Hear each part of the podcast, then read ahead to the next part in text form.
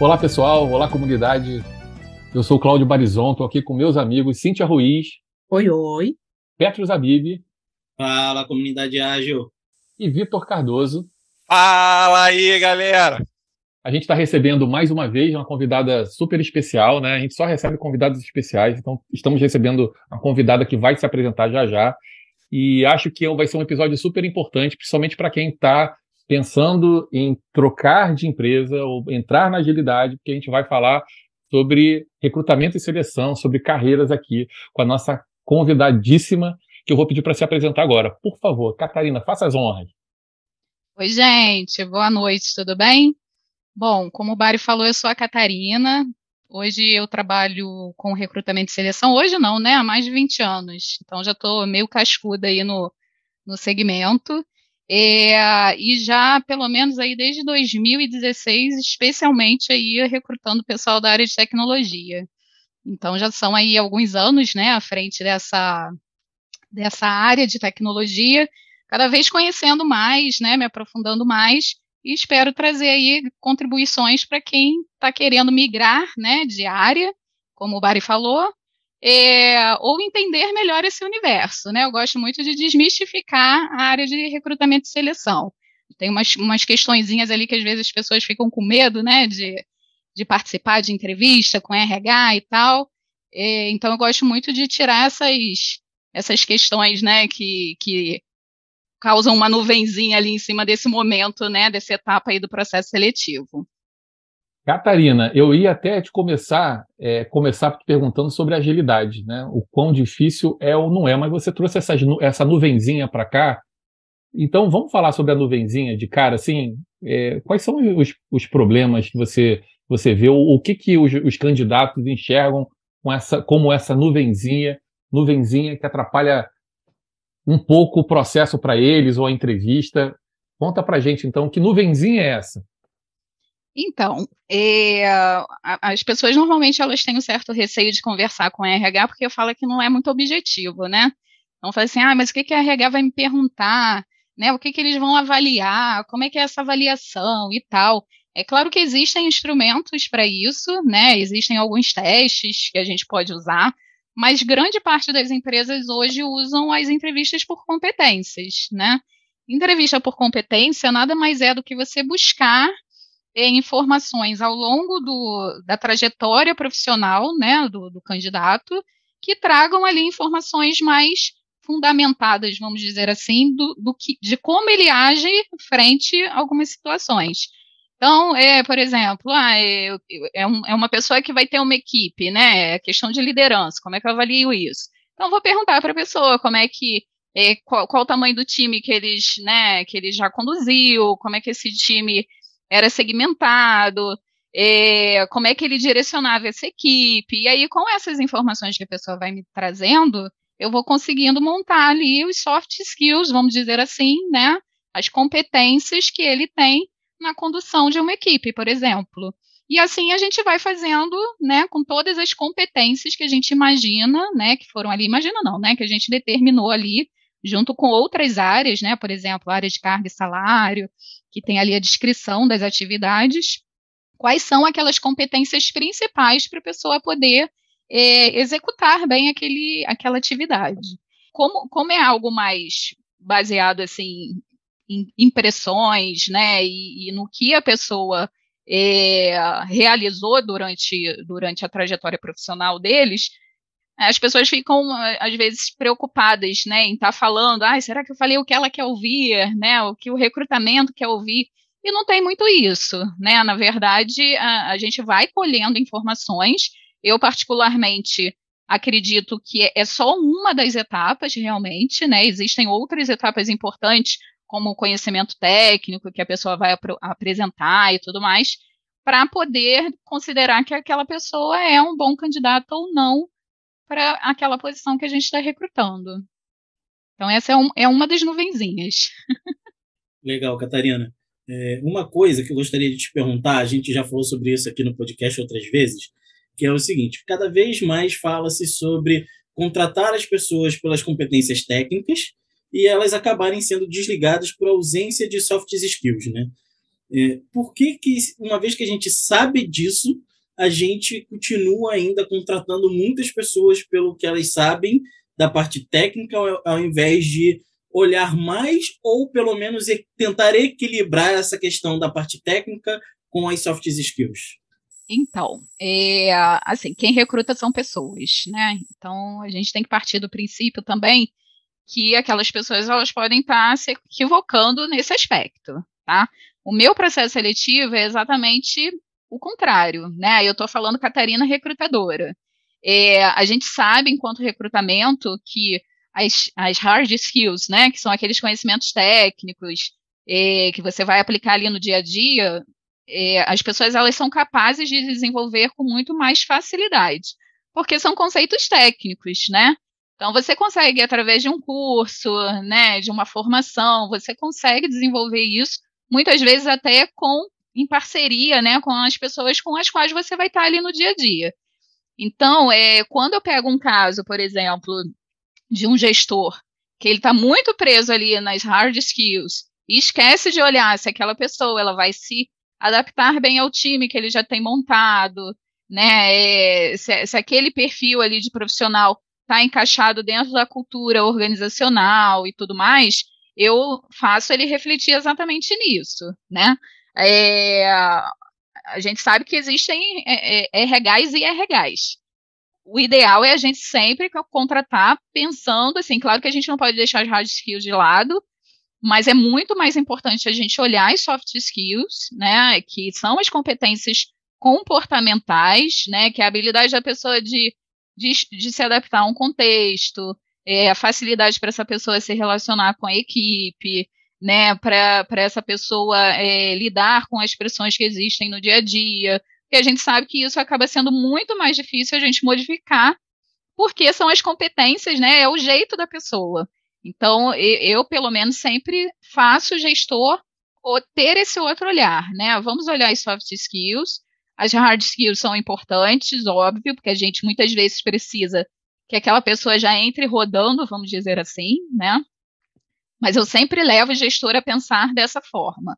Pensa se você, claro que cada situação é uma situação, né, Petros? Então, assim, é, tem aquela posição que é super urgente, porque já tem um projeto rodando e você precisa colocar alguém que realmente já venha com um nível de conhecimento importante para te dar aquele apoio, aquela ajuda que você precisa naquele momento.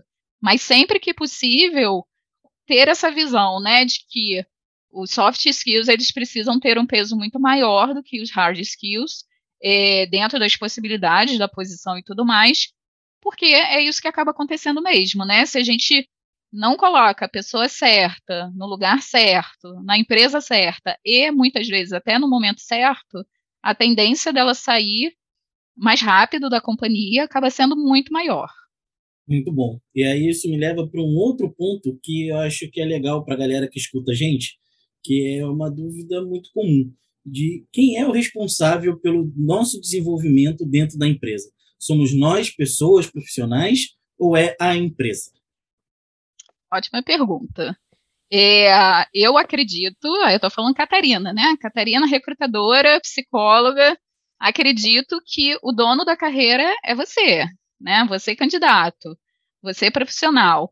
Então tem muita gente que fica preso, ah, mas a empresa não me oferece cursos, né? A empresa não me oferece oportunidade a empresa é uma instituição e muitas vezes, né, dependendo da instituição, ela não está ligando para isso realmente, né? Então eu considero que o protagonista da tua carreira é você. Então você precisa correr atrás daquilo que você considera importante dentro das tuas, né, das tuas condições, obviamente. Hoje a gente tem muitas é, plataformas, né, e, e acesso à internet que permite com que a gente desenvolva várias competências técnicas ou não técnicas, né? Claro que a gente precisa ter esse bom senso de filtrar, entender se é válido, se não é, se é um local ali de, de confiabilidade, né? Porque tem, tem de tudo na internet. Então precisa ter esse critério para fazer esse filtro, mas você não pode deixar a sua carreira na mão de outras pessoas, né? A sua carreira pertence a você e você desenha ela de acordo com a tua necessidade, né? Com aquilo que você acredita que vai é, ser importante para você atingir em termos de objetivo, em termos de nível, é, em termos de direção, né, e, e tudo mais. É, porque é muito cômodo, né, a gente colocar na mão de uma instituição aquilo que nos pertence. Mas eu, eu acredito muito nisso, assim, o protagonista da tua carreira é você, e você consegue, com os recursos, né, obviamente que você tem acesso, direcionar a tua carreira do, da melhor maneira. Legal. Fala aí, Bari. Então, eu ia fazer um, uma pergunta à Catarina relacionada a um tema que hoje é, tem sido e vem sendo muito importante nas empresas, que é o tema da diversidade e inclusão.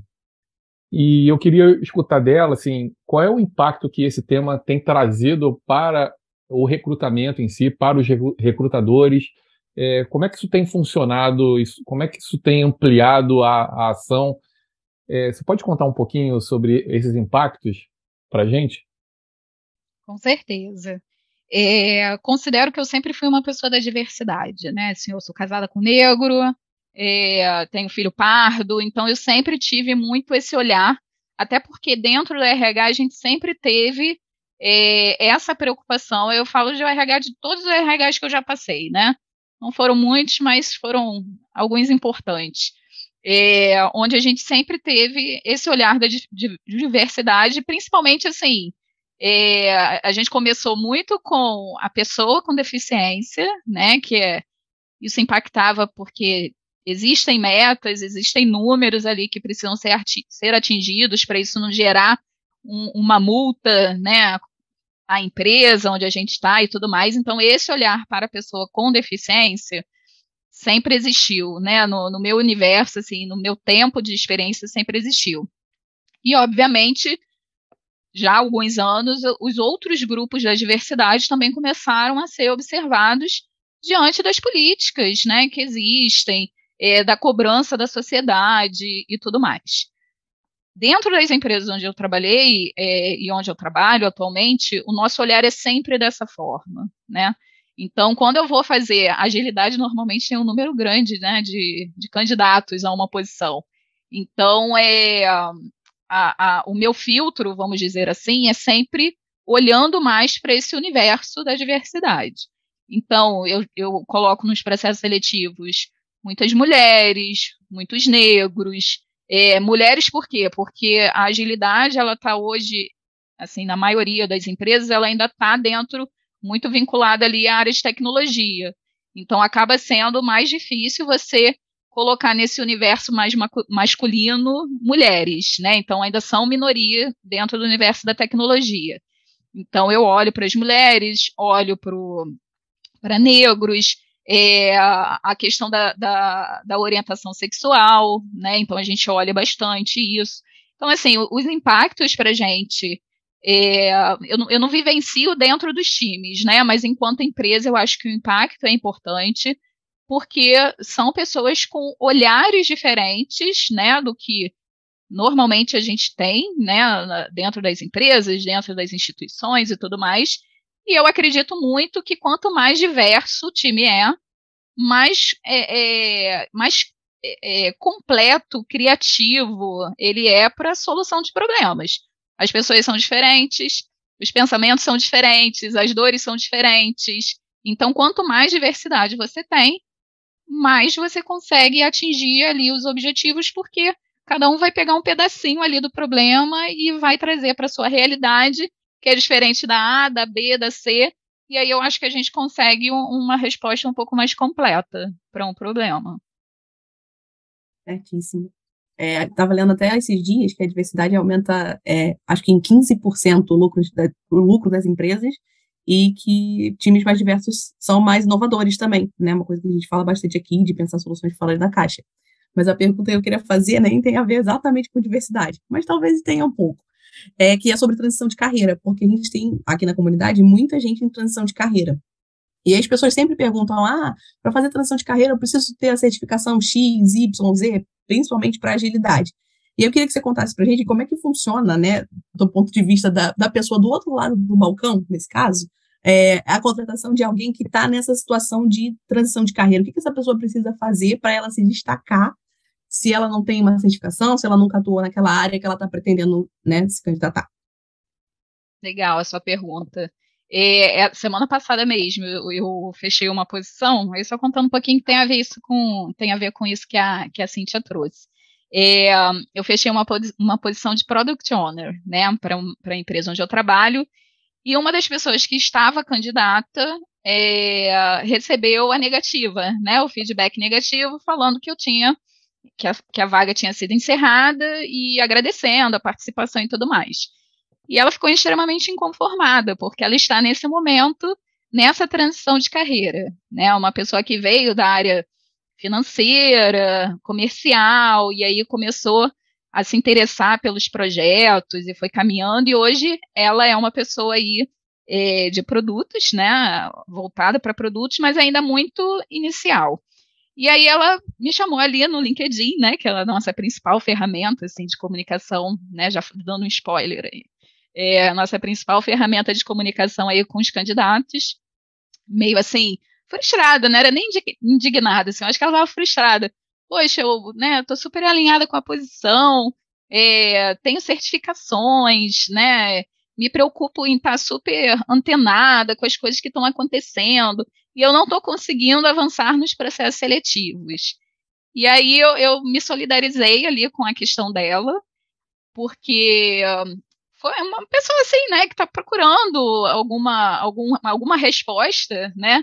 Eu falei, olha, vamos conversar, vamos conversar porque é, eu, eu não vou ter a resposta pronta para te dar, mas eu acho que é importante você ter a minha visão enquanto RH para entender um pouquinho do que, que acontece por trás, né? Exatamente isso que você falou, do outro lado do balcão. E aí eu chamei ela para conversar, marquei um horário, a gente bater um papo. E eu falei, olha, não tem nada a ver com questão técnica, né? Até porque você nem avançou para essa, essa, essa parte, né, da avaliação técnica. Tem muito a ver com a, a, o filtro da diversidade. Ela era uma mulher mais branca e eu dei preferência para mulheres negras, né, no processo seletivo. É, era uma posição de pleno, né, de um nível pleno, onde você já espera aí que a pessoa tenha uns dois anos, né, já, já atuando dentro da, da área, e ela tinha uns seis meses só. E aí eu falei, olha, é questão de sorte também, né? A gente acha que não, mas a sorte também conta nesse momento.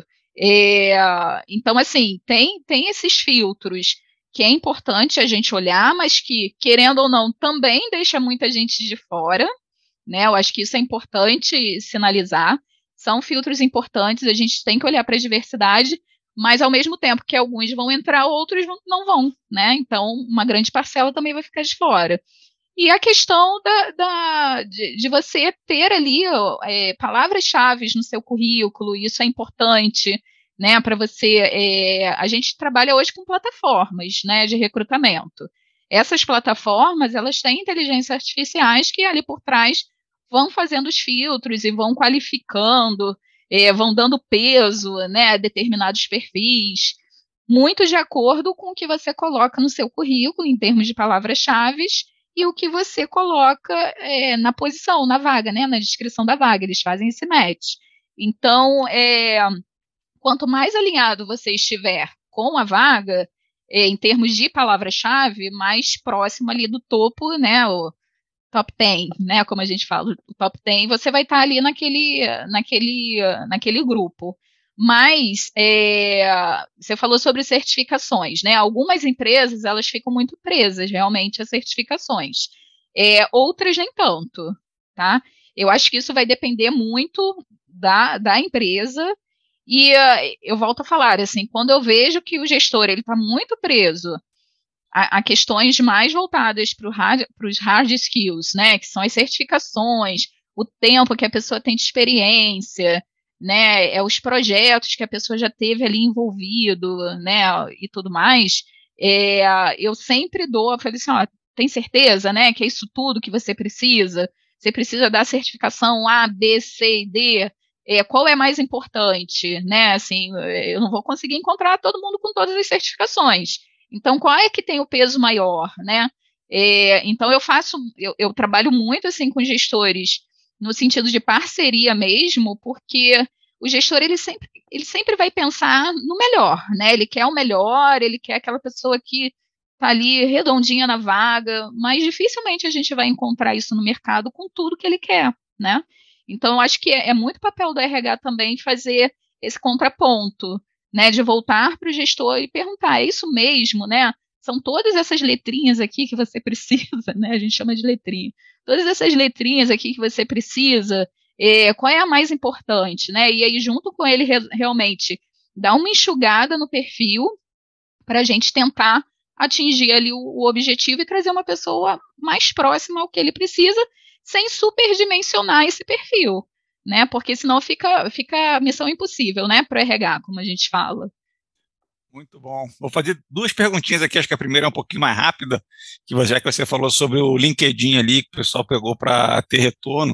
Se você entende que isso é uma prática legal dos candidatos que eventualmente não teve um retorno ou teve um retorno que não foi claro para ele, ele procurar as pessoas ali, os, os recrutadores, pelo LinkedIn e perguntar, pô, teve uma posição, isso é válido, isso é invasivo, como é que você vê essa questão do candidato buscar esse tipo de feedback? Depois eu faço a outra pergunta, vamos uma por vez.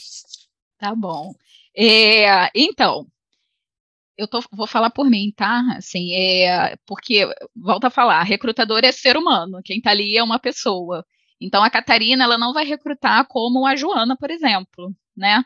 É, eu eu me, me, uh, me dedico muito a essa questão de dar atenção ao candidato. Primeiro, porque eu preciso daquelas pessoas, daqueles profissionais para fazer o meu trabalho. Então, todo mundo que eu posso dar retorno, que eu tenho informação, né, e que me procuram ali no LinkedIn, eu costumo responder, nem que seja olha, eu não tenho informações a mais para te passar, porque não foram passadas essas informações, né? Ou então, olha, simplesmente é porque fechamos a posição com. Tivemos 200 candidaturas e a gente fez uma, uma filtragem ali e a gente selecionou alguns para seguir. Às vezes você não tem a, a resposta que o candidato quer ouvir, né? Mas eu costumo responder todo mundo. Eu não me sinto é, invadida, né? Então, assim, eu acho que é uma preocupação genuína das pessoas, elas querem entender melhor como é que funciona o recrutamento. Às vezes são pessoas que já estão aí, como essa pessoa que me procurou, já estava assim frustrada, né, no, nível maior, porque ela já vinha sentindo essa dificuldade já em outros processos seletivos. É, e assim, como, como eu lido com pessoas, né, é, é o meu papel lidar com as pessoas, entender o lado do outro também é, eu procuro ser muito empática nesse, nesse momento. Assim, eu entendo que a pessoa pode estar tá passando ali por um, né, por uma mudança onde ela não está tentando, não está conseguindo entender o que está acontecendo. Então eu procuro responder. Assim, para mim não, não, não tem nada demais, né? Eu acho que, que eu não sei te falar, assim, é uma prática, assim, não é de hoje que as pessoas procuram. Pessoas, inclusive, que já com quem eu já trabalhei há muito tempo atrás que me procuram para fazer é, um direcionamento de carreira, poxa, estou querendo mudar e tal, o que, que você me aconselha e tal. É, então, assim, eu acho que o RH serve para isso, né? As pessoas que trabalham com RH precisam ter essa sensibilidade de, de entender que o outro lado, quando ele te procura, é, é porque existe ali uma razão, né? É, claro que cada um tem um nível, mas eu acho importante sempre responder, dar um retorno. Até porque mais à frente eu posso precisar daquela pessoa para ser meu candidato em alguma outra vaga. Né? Então, Perfeito. acho que é uma, é uma troca. Perfeito. E pegando esse outro gancho que você já deixou do candidato querer, às vezes, se reposicionar, como você tem visto neste momento que tem ocorrido diversos layoffs ou processo de transição de carreira? Quando a gente também aproveitou o layoff para fazer transição de carreira. Só que ao mesmo tempo tem uma porção de gente que foi desligado e que também está no mercado com conhecimento. Este é um bom momento para transição, não é um bom momento para transição. Como é que você faz essa leitura deste momento em particular do mercado aí? É, a gente sabe que, que os layoffs aí eles vêm atingindo mais uh, as startups, né? As empresas que precisam mais ali de um investimento maior é, que cresceram muito ao longo desses dois anos aí, principalmente, né, que, de pandemia e tudo, é, e realmente agora chegaram, é a tal da bolha, né, falaram que, ah, vai chegar a bolha, a bolha vai estourar e tudo mais. As grandes empresas, elas continuam fazendo, participando, né, da transformação digital. É, então, assim, o, a, as pessoas de tecnologia, elas continuam sendo necessárias para essas empresas, né, é, darem sequência à transformação digital, é, darem seguimento aos projetos, né, que já estavam encaminhados e tudo mais. Se é melhor, o melhor momento ou não, sinceramente, eu, eu não sei te, te, te, dizer, assim, com certeza, né, é, a gente sabe que com, com, esse, com esse crescimento rápido, essa, essa é a minha sensação, a gente sabe que os salários, eles aumentaram aí numa, numa velocidade enorme, né, ficaram alguns salários estratosféricos, né, e tudo mais. Só que as pessoas já estão caindo na realidade, que aquilo ali ela foi foi foi colocado como uma necessidade porque a gente não tinha mão de obra. Então as pessoas entenderam, né, que uh, estavam muito muito requisitadas no mercado e aí começaram a aumentar a sua expectativa, aumentar, aumentar, e as empresas começaram a atender porque existia essa necessidade de absorção dessa mão de obra. A partir do momento que as coisas foram né, entrando no eixo, as coisas foram voltando à normalidade e tudo mais, a gente não é que não precise dos profissionais, a gente continua precisando, mas dentro de uma realidade né, mais normal, vamos dizer assim. Então, não é que não precise, mas eu tenho certeza que os layoffs também aconteceram muito, porque principalmente as startups estavam com salários muito agressivos, é, um pacote de benefícios também muito agressivos, e não conseguiram sustentar isso, né, sem a, a, o investimento e tudo mais. E aí o, o, nosso Brasilzão, né, não facilita muito, assim, com a questão da economia e tudo mais, então as empresas, elas seguraram, né, então assim, vamos segurar um pouco, porque a gente não sabe como é que vai ficar daqui para frente e tudo mais. Então, é, eu continuo acreditando que a área de tecnologia, ela continua precisando, né, de profissionais, de profissionais qualificados, né, de profissionais que realmente é, gostem daquilo, porque assim, muita gente foi na onda também e falou assim, ah, vamos fazer alguma coisa dentro da área de tecnologia, porque está bombando, né, vamos fazer, mas não é o, o, o, genuíno interesse daquele profissional.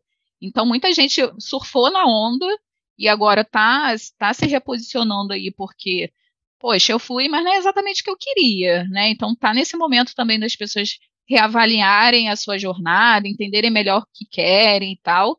É, acho que ainda tem muita demanda de profissionais, porque é, tem alguns segmentos assim que ficaram muito, muito atrasados, né? Antes da pandemia, por exemplo, setor de educação. O setor de educação ele não demandava muito, né? Profissionais de tecnologia para inovação, para é, novos produtos e tal, porque era aquele feijão com arroz, né? Professor, aluno, sala de aula, um PPT ali, né, meio feijão com arroz e tal. E hoje em dia não, hoje você tem plataformas super complexas de é, conteúdo, laboratórios virtuais, é, aplicativos, né, que dão autonomia ali ao aluno, ao, ao, ao docente, né, para fazer, por exemplo, as suas atividades. E, por exemplo, é um setor que ainda tem muita demanda. Tem muita coisa por fazer porque é um segmento que fica muito parado. Então, você sabendo entender aí, fazer essa leitura do mercado, né? Quais são os segmentos que ficaram mais para trás nesse, nesse quesito, né? Da transformação digital, é, da tecnologia, eu acho que ainda tem muito campo, assim, muito, muita oportunidade para quem é da área de tecnologia. Muito bom. Eu vou falar, fazer agora a pergunta que eu ia fazer lá no início que eu não fiz, mas é agora trazendo agilidade, então é, o quão mais difícil ou mais fácil é contratar para agilidade? É mais fácil ou mais difícil, Catarina? Então, é, a agilidade, eu vou, vou, relatar a minha experiência, né? Eu escuto falar sobre agilidade, assim, de uma forma mais enfática, desde 2014, mais, mais ou menos, né? 2014, 2015, foi quando eu efetivamente comecei né, nesse universo mais, mais é, específico de tecnologia, né? É, que a gente sabe que consome mais o, o, profissional ágil, né? Que é onde a gente encontra maior, maior quantidade de, de pessoas da agilidade. Eu digo que contratar o pessoal de agilidade, assim, é, não é que seja difícil, pelo, pelo contrário, assim, para mim é sempre um prazer fazer vaga de agilidade, porque são sempre entrevistas muito enriquecedoras e tudo mais. Mas eu acho que a agilidade ela tem que acompanhar a estratégia da empresa, né? Então, se a empresa ela não tem ainda essa mentalidade, né, esse mindset ágil, e não adianta você colocar ali as pessoas só para dizer que tem a equipe, né, a turma da agilidade, porque não vai funcionar. Eu acho que tem que, como toda boa mudança, né, de, eu entendo agilidade como uma mudança de cultura, uma mudança, né, de pensamento, de forma de conduzir os processos. É, então, se a gestão macro, né, é, não endossa isso, não acredita nisso, dificilmente a agilidade ela vai crescer dentro da companhia e vai conseguir fazer essa transformação. Então, assim, muita, muita gente, né, às vezes não tem a formação dentro da agilidade, por ser algo mais recente, alguma coisa, né, nesse sentido, mas já tem a mentalidade, já tem ali, né, o mindset focado para agilidade. É, e aí eu, eu, eu, cito até a mim como exemplo, né? Assim, eu não tenho nenhuma formação para agilidade, Nunca estudei sobre agilidade, a não ser para fazer o meu trabalho, né? Então eu conheço o que, que é agilidade, né? Como é que, quais são as ferramentas que a agilidade usa, quais são as certificações da agilidade e tudo mais, mas nunca efetivamente é, participei de projetos, né? É, onde a agilidade era o, o carro-chefe ali, era quem comandava. Então eu acho que Aí a gente volta àquela questão anterior, né? É, os soft skills, eu acho que eles são muito mais importantes do que os hard skills. Então, se a pessoa ela já tem essa, essa mentalidade ágil, né, de entender como é que as coisas funcionariam dentro de, é, das metodologias e tudo, é, eu acho que já é o principal caminho para as coisas darem certo, né? E o resto a gente corre atrás, né? O resto a gente faz os cursos, se for necessário tirar as certificações, né? Faz uma pós-graduação, faz uma formação ali mais específica e vai adquirindo esse embasamento teórico. Eu não estou desconsiderando embasamento teórico, não, tá? Eu acho que é super importante isso é, para você conseguir é, até conversar, né, de uma forma mais coerente ali, né, entendendo exatamente assim do assunto, não ficar no achismo, né? Ah, eu acho que agilidade é isso, ah, eu acho que agilidade é aquilo. Então, eu acho que o embasamento teórico é, é extremamente importante. Mas às vezes você tem as pessoas que estão ali extremamente né, formadas, é, super qualificadas do ponto de vista técnico, mas não tem né, os soft skills que você entende que o, o profissional da agilidade precisa ter. É uma pessoa que não consegue fazer, né, que não consegue agregar, é, é, né, agregar, esqueci a palavra, é, trazer um grupo, né, fazer ali o grupo participar de uma maneira, né, motivadora, de incentivar a equipe, de importar, mostrar ali ó, a importância de, de, de você mostrar o valor de determinada atividade, né, então eu, eu acho que eu acho que eh, a gente volta a essa questão. Então, assim, eu não sei se é mais fácil ou mais difícil contratar uma pessoa da agilidade. Né? É, eu acho que eu vejo muita gente participando dos processos, assim, eu acho que isso eu já até falei para você. São sempre muitas candidaturas, né, dentro, do, dentro de cada vaga de agilidade muitas, que eu abro. Muitas. muitas. Centenas, e, centenas. Pois é, pois é. E então, assim, eu acho que a gente está num caminho legal, porque é, é, muito uma crença, né? Assim, eu acredito na agilidade, então eu acho que é um caminho importante que está sendo traçado é, e que muita gente está querendo seguir, né? Então acho que a gente tem que olhar esses dois pontos realmente. Muito bom, Catarina. Engraçado quando você comentou ali, só voltando um pouquinho ao assunto, que a área de educação não tinha ainda tanta da demanda tecnológica, me remeteu que a, ela não tem, mas ao mesmo tempo ela é uma das pioneiras com o processo de gamificação. Quando eu precisei procurar sobre gamificação, não encontrei no mundo corporativo fui direto para o mundo educacional, porque lá tem bastante coisa de gamificação. Então, tem por um lado e não tem pelo outro, né? Então, bem curioso. Mas a pergunta que eu ia te fazer é muitas pessoas que se candidatam lá para a vaga e nunca chegam a fazer a entrevista. E eu queria ver alguma dica sua para que a pessoa consiga ter a entrevista. Ela precisa ser a mais rápida no gatilho quando a vaga aparecer, ela precisa ter as palavras-chave, ela precisa de tudo isso e muito mais de alguma coisa. Quais são suas dicas para chegar pelo menos na entrevista?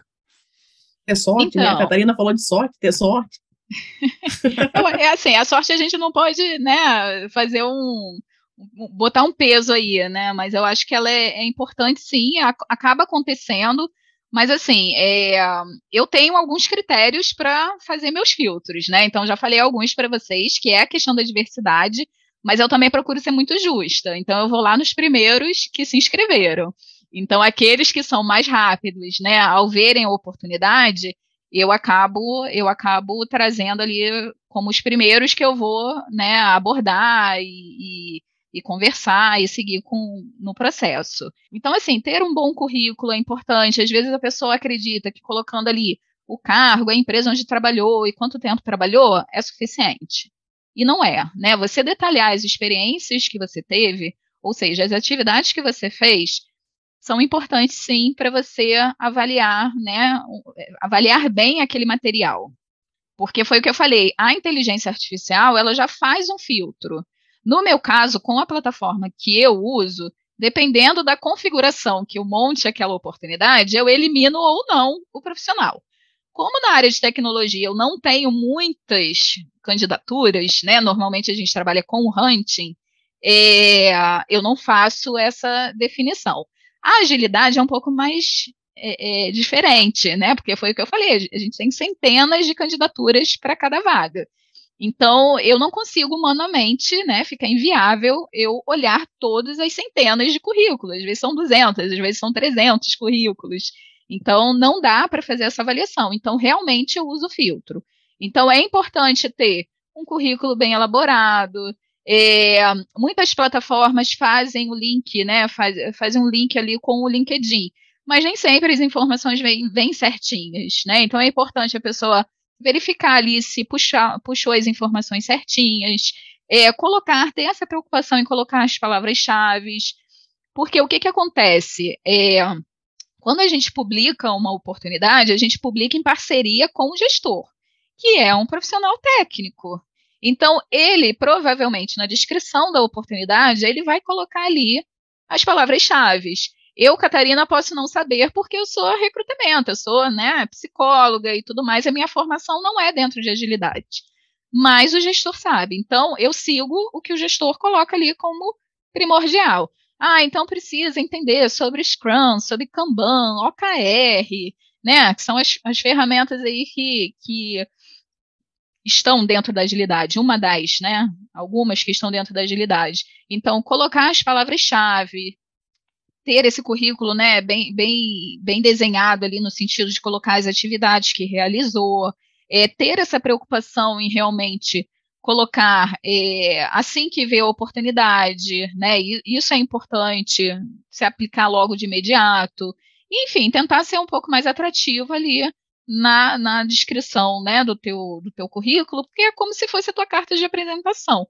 Né? E, e diante de uma quantidade grande de profissionais, eu, pelo menos, vou naquele que está mais detalhado ali, né, em termos de atividade, do que o outro que só coloca ali, ah, participei da empresa tal, eu era o Scrum Master de ano tal a ano tal, e encerrou o assunto. Então, quanto mais detalhes, melhor. Palavras-chave, quanto mais detalhe, maior, ser mais rápido na hora de, de se aplicar a uma posição e não ter medo das ferramentas que a gente usa, né? Muita gente tem, tem aversão assim às plataformas, né? Assim, ah, lá vem a plataforma XPTO. Não quero me candidatar. Quando eu abro, eu já, já me nego. Assim, muita, muita gente acaba perdendo oportunidades porque não acredita na plataforma, né? Na verdade, a culpa não é da plataforma, a culpa é da, da de quem monta aquela, aquela estrutura ali do processo seletivo. Eu acho que é basicamente isso. Catarina. A sorte, a né? Tá a sorte a gente não pode, não pode esquecer da sorte. A ela sorte, um papel não, importante. Sempre. sempre. Mas, mas, olha só, eu vou, vou botar um, mais um outro ponto aqui, mas a gente também está chegando no final e a gente sempre fecha com dicas, né? Que você acabou de dar várias delas aqui. Mas um ponto também, e aí só para complementar, eu ia te pedir, não sei se você tem mais dicas a dar, mas eu, eu, eu vejo também um ponto importante, é a indicação. A indicação tem um peso relevante, né? E você pode falar sobre isso e fechar né, esse momento de dicas para a gente encerrar o episódio? Sim, é fundamental. Assim, tem empresa que, que gosta de trabalhar muito com indicação. É, então, a pessoa ela, ela estar ativa no meio, né, que ela pertence, é importante, porque quem é visto não é esquecido, né? Então, é, é muito comum as indicações.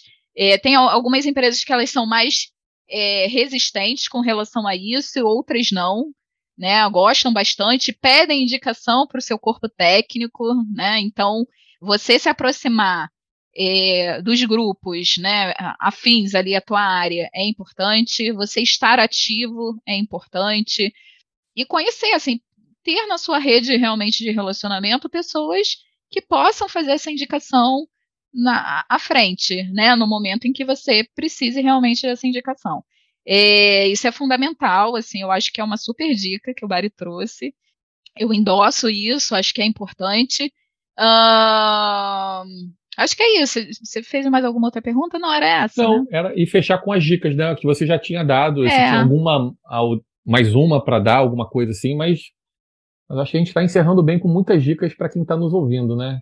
Vai todo mundo correr para o LinkedIn para atualizar, né? É importante ter o LinkedIn atualizado, a gente faz muito hunting por lá.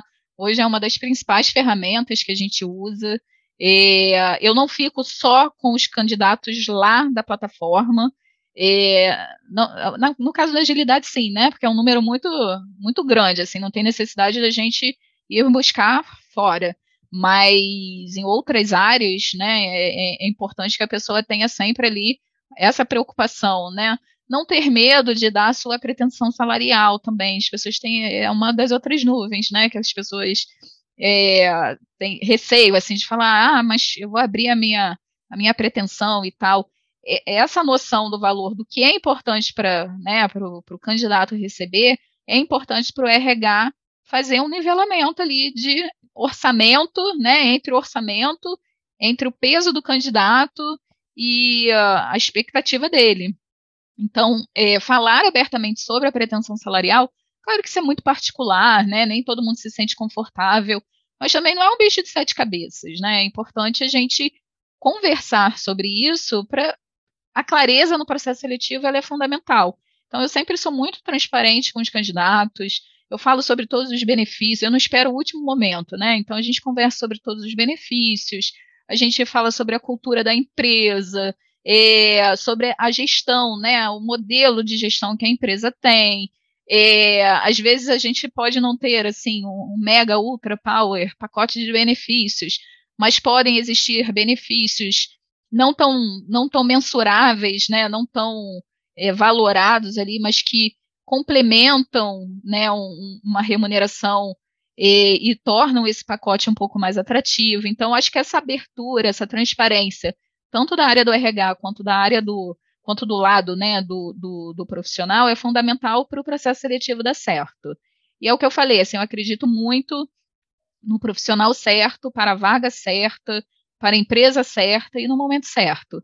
Isso garante com que ele não é, não é fazer com que a pessoa fique ad eterno dentro de uma empresa, mas garante uma certa, um certo retorno, né? Em termos de processo seletivo, fazendo com que a pessoa permaneça por um tempo maior ali, enquanto ela se sentir confortável, satisfeita, é, benquista dentro daquele ambiente, né, com um clima agradável, né, que atenda a expectativa dela. Catarina, muito bom. Para a gente foi ótimo poder recebê-la. Eu acho que todo mundo que vier escutar esse episódio vai sair entendendo melhor, né, como deve se comportar numa não apenas numa entrevista, mas como se candidatar às vagas. Então, super obrigado pela sua contribuição para a nossa comunidade. Gente, é isso. Obrigado, obrigado a todos pela participação aqui, gente. Valeu, até a próxima e esperamos você também em algum momento para você vir contar mais, mais histórias para a gente, Catarina. Com certeza. Obrigado, Agradeço aí tá? o convite e fico à disposição aqui para qualquer outro momento. Legal. Muito obrigado, Catarina. Foi incrível as dicas, com certeza vai ajudar muita gente aqui da comunidade. Sensacional. Show, muito bom, Catarina. Valeu, galera. Abraço. Valeu, comunidade. Obrigada. Tchau, tchau, gente. Tchau, tchau. Boa noite.